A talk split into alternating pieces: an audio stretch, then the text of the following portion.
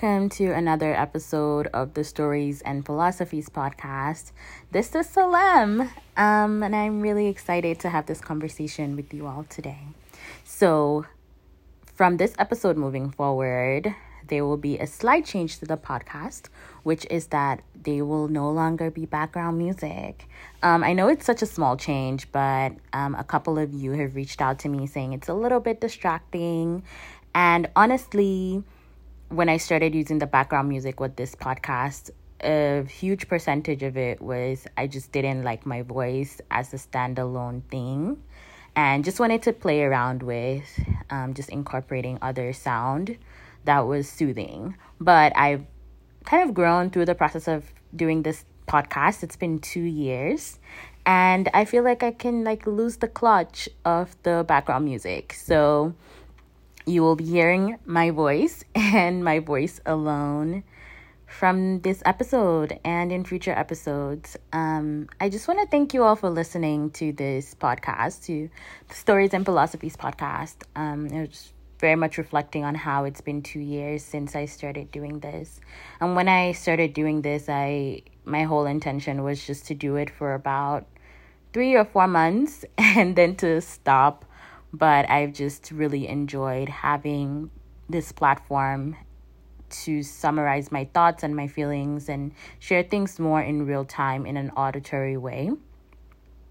As someone who is a writer, um, I tend to put things to words on paper and make sense of them in that way. But in the past year, I've really challenged myself to tap into the parts of me that are really gifted in speaking and sharing from my heart without having to censor myself or overthink things. And so, yeah, I appreciate you all holding space, listening, sharing what parts of it are resonating with you, sharing with your friends, hitting me up when you're done listening to episodes. Um, my goal is that since the other work that I do is very specific and particular to clients, this can be where I share some of my philosophies and just share little pieces of my life here and wisdom gleaned so that folks who are not maybe my clients or my family or close friends can also have access to what life is teaching me in a more comprehensive way. So, thank you for listening. Okay, so this episode is a take on how Stella got her groove back. If you haven't seen the movie or read the book, you should. It's a really great movie and book. But this is titled How Salem Got Her Groove slash Joy Back. And I've been thinking about this episode for a while because my last episode was about having a sad girl summer.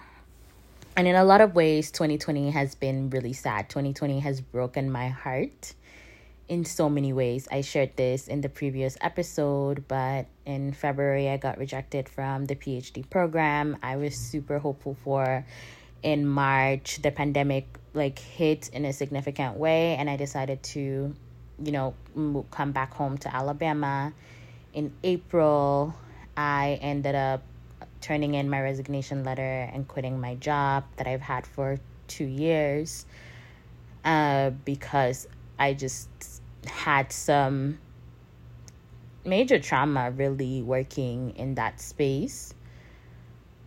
In May, I really sat with all of the oh my god, what is happening with my life feels. In June, I lost my grandparent and had some family members contract COVID. And so, July, July was also just a, a grieving month. There were some other things that happened in July, but just like those were just personal tragedies within the scope of living through a global pandemic and um, through a race war, right? It it has felt really heavy, and so my take on July and August was just allowing myself to sit through the sadness that I was feeling um, in June, I started to just say, okay, this is about to be a sad girl summer.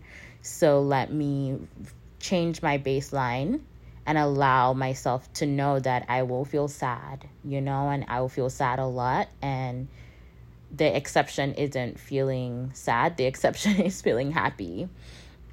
And so as I've moved through that to now being in September and really feeling happy, right? Feeling like I have my groove back, um, feeling like I'm on steady ground, I wanted to share a little bit around the how I moved through those feelings. So, the first thing, first kind of philosophy that came to me around sitting with sadness and transitioning from sadness to joy has been accepting the sadness, right? Holding space for the sadness. I shared a little bit in my last episode, but we don't really sometimes know what to do with sadness. And in moments of sadness, we feel like it's going to be permanent. You know, I'm just always going to be sad, and I can't afford to always be sad. So I'm not going to allow myself to succumb to this sadness. But as someone who grew up as a sad kid, a lot of times I'm accustomed to the idea that sadness never stays forever, right? I I was sad and then I wasn't sad anymore. And so letting myself feel the sadness, be steeped in the sadness, allow the sadness to impact my routines. So like if I didn't feel like getting out of bed and taking a shower, like if I just needed to like lay under my blanket and be sad all day, like giving myself permission to do that. And I know there are a lot of privileges around actually being able to afford to do that like financially right being home with my parents and so not having rent burden um actually like creating space for myself financially to fall apart for however long I needed to I recognize that that's a privilege. And there were definitely times when I just had to say okay I'm going to let myself be sad this weekend because when Monday hits I have to go to work. And so some of that can be structured around, but I think just a commitment to letting myself feel the full extent of my sadness in real time helped me move through it quicker. Because sadness, like any other feeling, deserves to be felt, like every other emotion deserves to have its day in court, right? It deserves to come and say, hey, this is why I'm present and there's nothing you can do to fix this, but I just need to be here and to be felt. And I think that was a big factor in that.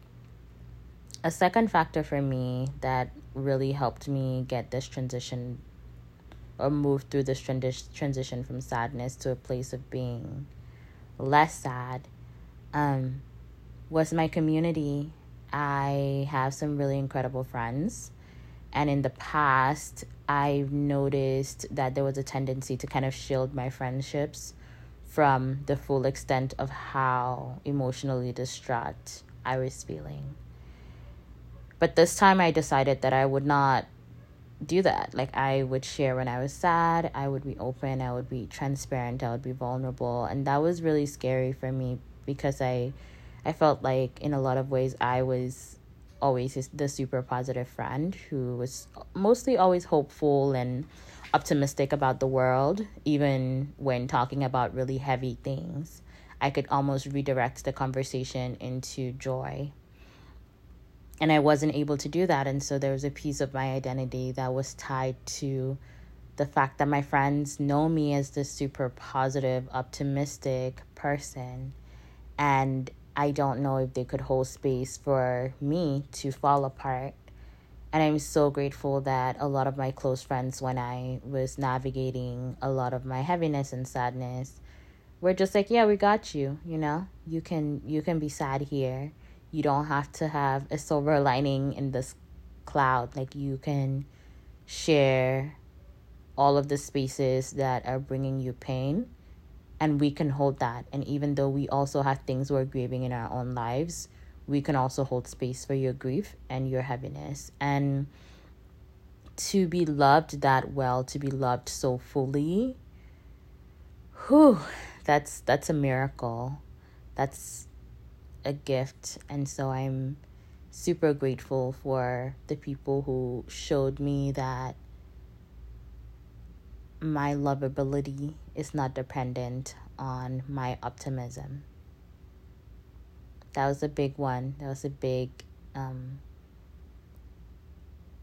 a big part of my identity that I needed to unravel. That I can be distraught and still be loved so well, still be loved so fully.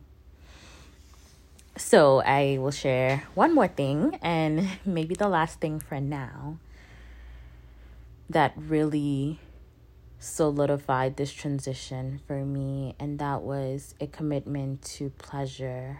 Um, I don't know, I've probably mentioned in previous episodes where I've talked about what I'm reading, but last year I spent a lot of time with the book Pleasure Activism by Adrienne Maree Brown.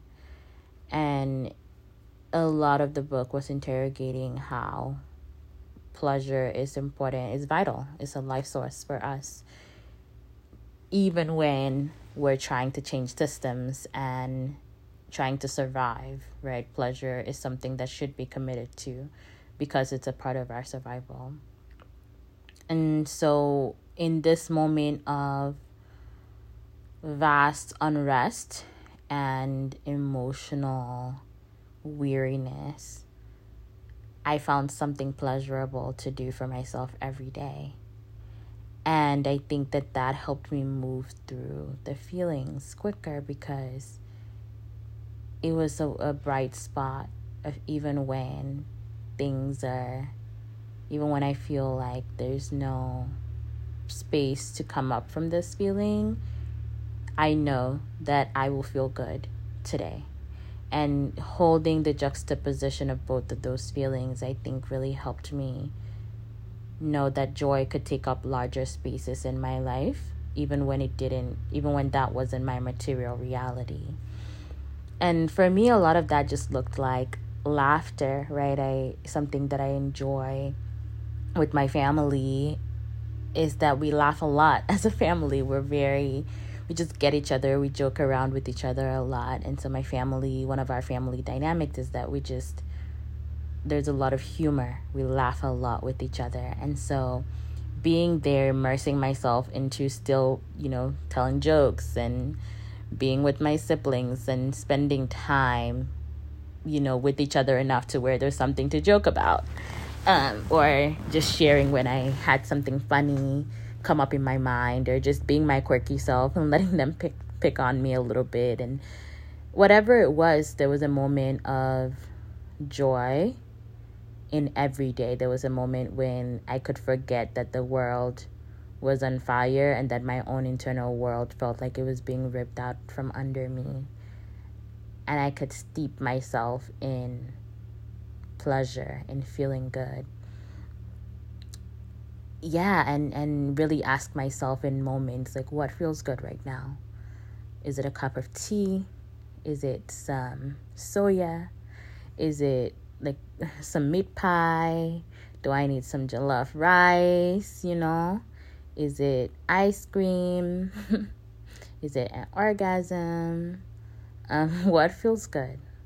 What feels good? And being able to provide those things for myself in small ways helped me sit with the idea that joy could come and joy could take up more space.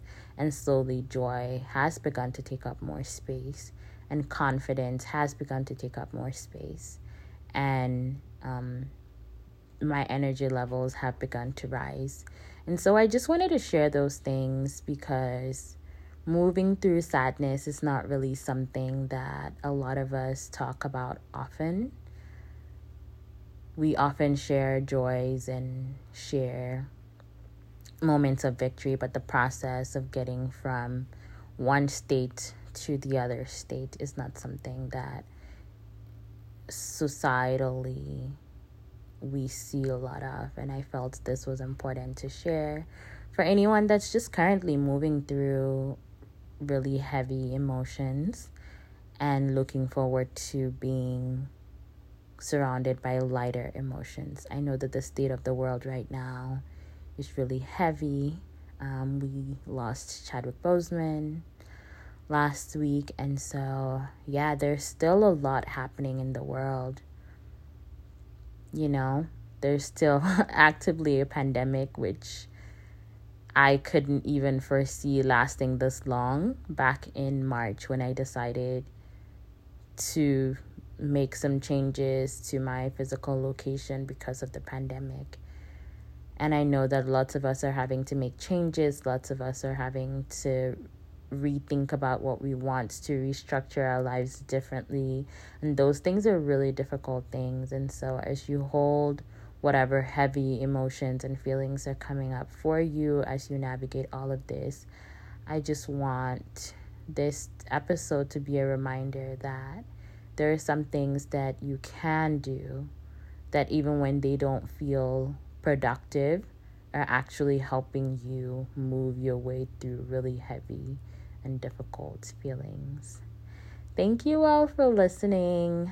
Um, this has been an episode of Stories and Philosophies. Um, if you like the podcast, please hit subscribe so you can get when episodes come up.